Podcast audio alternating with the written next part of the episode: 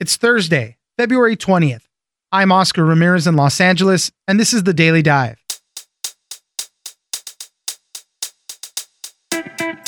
Meth is back, and it's uglier than ever. While the opioid crisis has had its grip on the country for some time now, on the streets of Ohio and Kentucky, meth is making a resurgence because of its cheap price, increased purity, and opioid users looking for alternatives. And while communities grapple with how to treat these epidemics, we still must treat the underlying problem of addiction. Terry DeMio, reporter at the Cincinnati Enquirer, joins us for the latest drug problem. Next, Michael Bloomberg is changing the game on how his campaign is advertising. The latest effort is recruiting deputy digital organizers at a cost of twenty-five hundred dollars a month to post pro-Bloomberg messages on their personal social media accounts, but also send texts to everyone in their contacts list. Georgia Wells, reporter at the Wall Street Journal, joins us for how they are blurring the lines between traditional campaign organizing and the distribution of sponsored content. Finally, coronavirus may be on the brink of a global pandemic. As numbers continue to get worse in mainland China, the virus is also spreading in other countries. Many countries have begun to issue travel restrictions, impose quarantines, and also trace the contacts of people with known infections. Marisa Fernandez, reporter at Axios, joins us for how COVID nineteen keeps spreading. It's news without the noise. Let's dive in.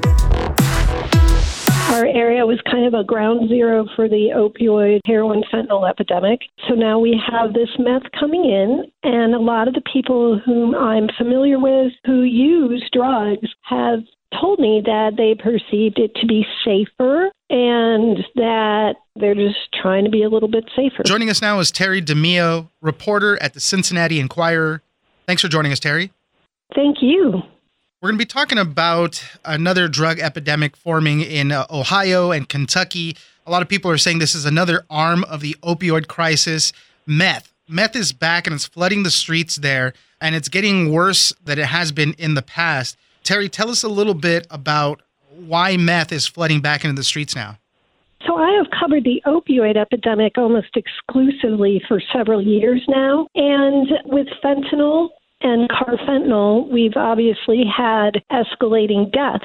And one of the responses has been from the Mexican cartels to add meth to what they're dispersing in our area. Our area was kind of a ground zero for the opioid heroin fentanyl epidemic. So now we have this meth coming in, and a lot of the people whom I'm familiar with who use drugs have told me that they perceived it to be safer and that they're just trying to be a little bit safer. They might think it's safer and an alternative to opioids, maybe not the truest of things, but because you're still Correct. you're still putting your body through the rigors of all this drug and all that stuff. From your article, you had noted that there's a twenty-three drug task forces, including Northern Kentucky, that's funded through the Ohio High Intensity Drug Trafficking Area Agency, and they saw a sixteen hundred percent jump in meth seized from twenty fifteen to twenty nineteen. That is a heck of a lot of meth that has been flooded in there.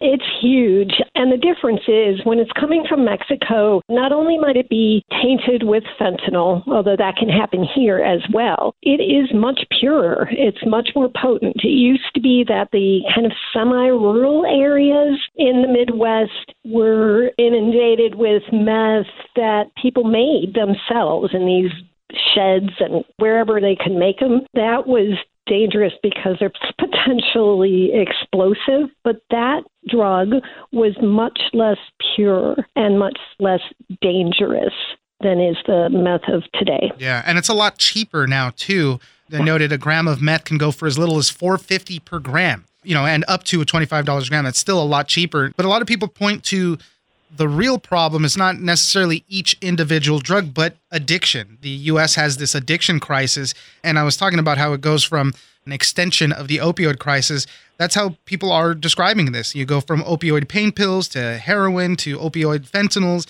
and then to these stimulants, which is meth. That's absolutely right. And the doctor certified addiction specialist in Northern Kentucky, whom I quoted, said something to the effect, I don't have the exact quote in my head, but we just keep moving like locusts, like a herd of locusts from one drug to the next to try to save individuals from this drug. And no doubt we need to try to do that. But what we really need to do is address addiction as a whole. And, you know, a couple of years ago when fentanyl started moving in, all eyes went to that. And it is true, we had ridiculous numbers of people just overdosing in the street. It was horrific. And then we got a lot more Narcan and a lot more accessibility to Narcan. So people started using it and learning how to use it, and it was available. But you can't just leave it at that, reviving someone. You need to treat the addiction. And that's where we need to be. And that's part of one of the difficulties with treating meth addiction, or, or, you know, people that are, you know, trying other things. It's treated differently than the opioid crisis. There's no medication-assisted treatment for meth. You got to go about it a different way. And as you mentioned, go back to the source. You have to treat the source of addiction. Why are you using? Why are you doing all of this? That makes it much more difficult for those whose brains have basically been kind of hijacked by meth. It's hard to get to that source and hard to be able to maintain stability so that you can learn the skills that will help you maintain sobriety. M A T, Vivitrol, methadone, Suboxone did just that and does just that. It helps the individual stabilize, not have that immense craving need, perceived need for the drug. So then they're much more able to try out and, you know, work with behavior changes. So have you seen officials approach this now in a different way, now that they're seeing the numbers change and usage and deaths rise from meth use? Have you seen officials do anything to try to counteract that?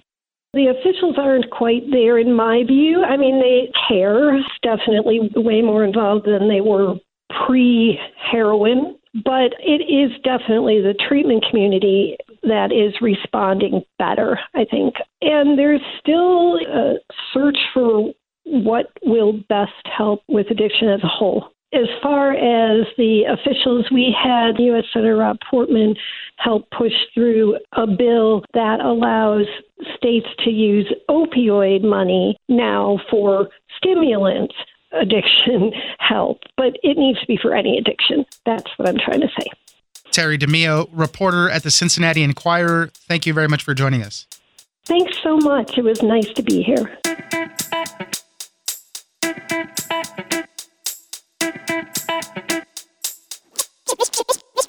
I do know how to attack those issues. I do know how to pull people together and get the resources that your mayor and that your city council and your legislature and governor are going to need to make this city even better. That's what I do well. I have a, I put teams together and know how to marshal resources. Joining us now is Georgia Wells, tech reporter at the Wall Street Journal. Thanks for joining us, Georgia. Thanks for having me.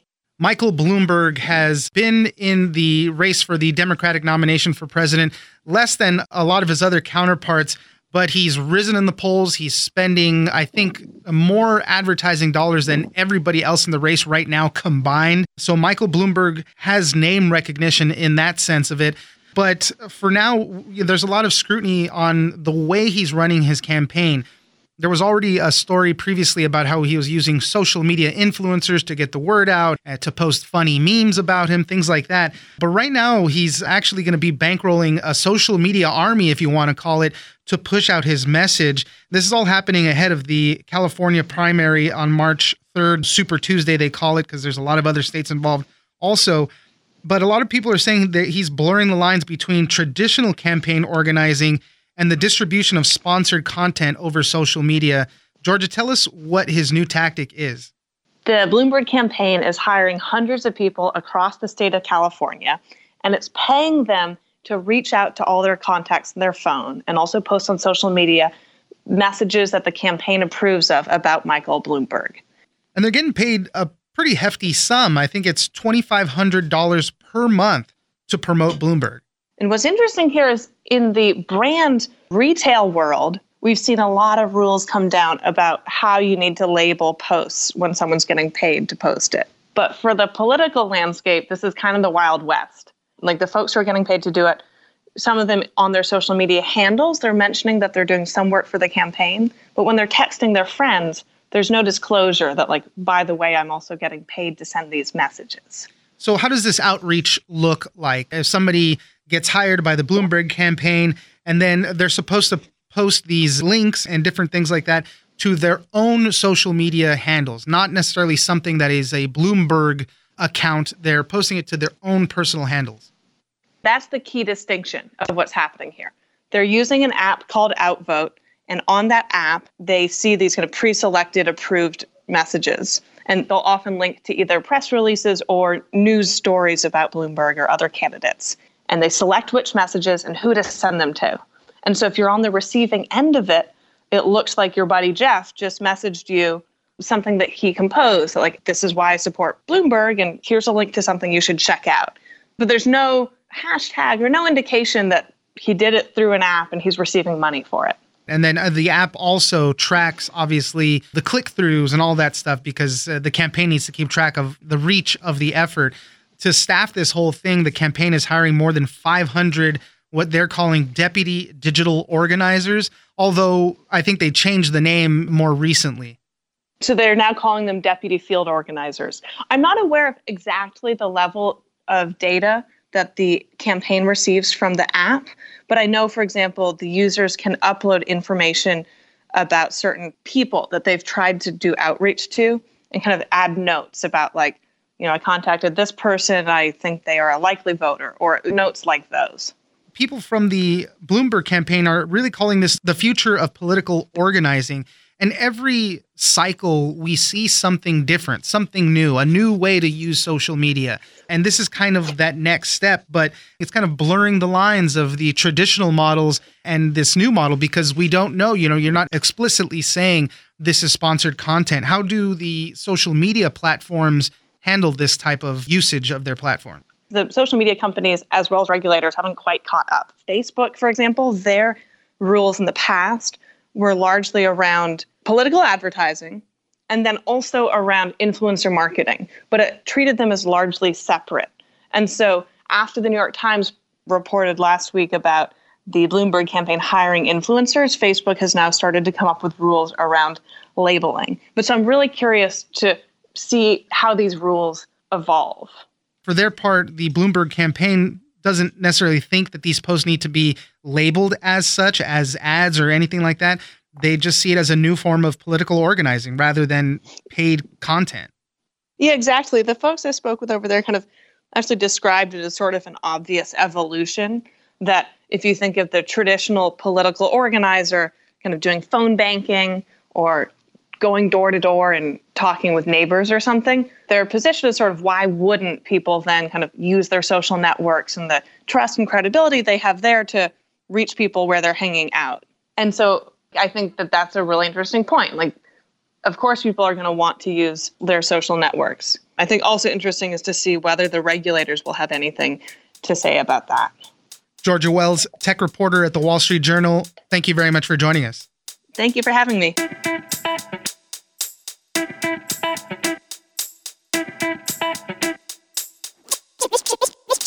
He still has almost seventy-five thousand cases in mainland China, but there are some other countries nearby that are seeing a rise in numbers, and just the handful of cases that we had probably mentioned maybe even just a month ago. Joining us now is Marisa Fernandez, reporter at Axios. Thanks for joining us, Marisa. Thanks so much. The outbreak of coronavirus just keeps getting worse and worse every day. I mean, every day there's a new update. So we try to bring you as much of it as we can here on the podcast, although it's obviously a little slower than most breaking news. But a lot of people, a lot of experts are worried that we could be at the brink of a global pandemic. In China, it's an epidemic for sure. It's spreading like crazy. But a pandemic, for that to happen, you know, something needs to be spreading across multiple continents or large parts of different countries. And we're not there just yet, but it could be on the horizon. Marisa, tell us about some of the latest numbers that we know, deaths that have happened, how many infections we have so far. There's a lot of moving parts to this. We have economic implications. We have companies coming out with, you know, different earnings reports in terms of how that's going to affect them. And then we also have the medicinal part of it in terms of, you know, breakaways and what we want to know about what this virus is doing, how it's moving, how it's affecting people. And right now, China is definitely still the biggest target for this. We still have almost seventy-five thousand cases in mainland China, but there are some other countries nearby that are seeing a rise in numbers, and just the handful of cases that we had probably mentioned maybe even just a month ago. So right now, we are seeing more countries have more cases. And like you said, that could perfect storm to um, revisit that conversation of whether or not we are having a pandemic. Most people, about eighty percent who catch this, experience mild symptoms. But what else do we know? How are people experiencing this? People who are usually dying are people who have pre-existing conditions and are usually of an older population. And so it's usually a combination with something that makes them more ill. And then mostly eighty percent of the people experience mild symptoms, and those symptoms can include a fever, respiratory symptoms, coughing, stuff like that that seems, we like to say, you know, flu-like symptoms. Breaking that down a little further, fourteen percent get a, something a little more severe, like pneumonia-type mm-hmm. stuff, and five percent come down with critical diseases like sepsis, organ failures, respiratory failures, and then maybe closer to about two percent is really where the death rate is. What's been going on with regard to vaccines? I know I had been reading a little bit. I know there was a, a new company. It was one of the largest companies in the world dedicated to vaccines who's getting in the race to help make something. What do we know about that? So the Department of Homeland Security has kind of like an arm essentially dedicated to this kind of stuff. And the company is called Sanofi Pasteur, and it entered the race, we like to say, to develop a vaccine. There are several biotech companies and a couple other companies that are really diving into this. What we've reported on the past, though, it's extremely important to develop a vaccine, especially if this is the type of virus that is seasonal. We don't know this, but the thing about vaccines is that it's more of a long-term solution. It's not necessarily something that we can nail down right away. Experts usually like to say give it a year. Year, maybe even two or three for it to come out on the market. But there are tons of companies dedicated to trying to fix this. And there are also the Bill and Melinda Gates Foundation donated up to one hundred million dollars with the World Health Organization to try and develop vaccine research and public health initiatives. You had mentioned a little earlier the Diamond Princess cruise ship that was in Japan. They just began on Wednesday the release of hundreds of people that were deemed healthy after being quarantined on there for two weeks. It's going to take a, a few days just because there's so many people. There was one hundred plus passengers from America who have to face a two-week quarantine again once they get home. I think they lifted some people out of there and they kind of started a new quarantine. There had been a man that we talked to for the podcast. His name was Carl Goldman, who had it, didn't have it yet, but we just found out that now he became infected with coronavirus. There was a lot of mm-hmm. health experts that were saying, I guess you have to quarantine them there on the ship, but it's more of an incubator. That's what's happening there. And that seems kind of what happened. So yeah, I mean, it's just so fast moving. And, and as you mentioned, even with the vaccine, it's going to take a long time for that. This is just that ongoing mm-hmm. thing, but it seems like coronavirus is here to stay already. What's important to stress here is that when you talk to health officials, our arm at the Centers for Disease Control and Prevention in the U S and then, you know, China and other health officials, a lot of what they're trying to do right now is public health measures because there is no medicine or technological advances to help stop the spread. We know that close contact is probably one of the more risky things that people have. And so in order to do that, you need to isolate people who have been exposed and track, kind of almost follow the footsteps and who they were in contact with and why. And when you're in a closed, confined space, something like a cruise ship, that is extremely difficult. Socially, physically, mentally, that is a very difficult thing for some of these people to go through, and then to come back home and do it again. But at the same time, this is a long-term thing. You know, our health officials are saying fourteen days. Some people say longer. Some people say shorter. It's still unpredictable, and that's what's difficult about it. Marisa Fernandez, reporter at Axios, thank you very much for joining us. Thanks so much.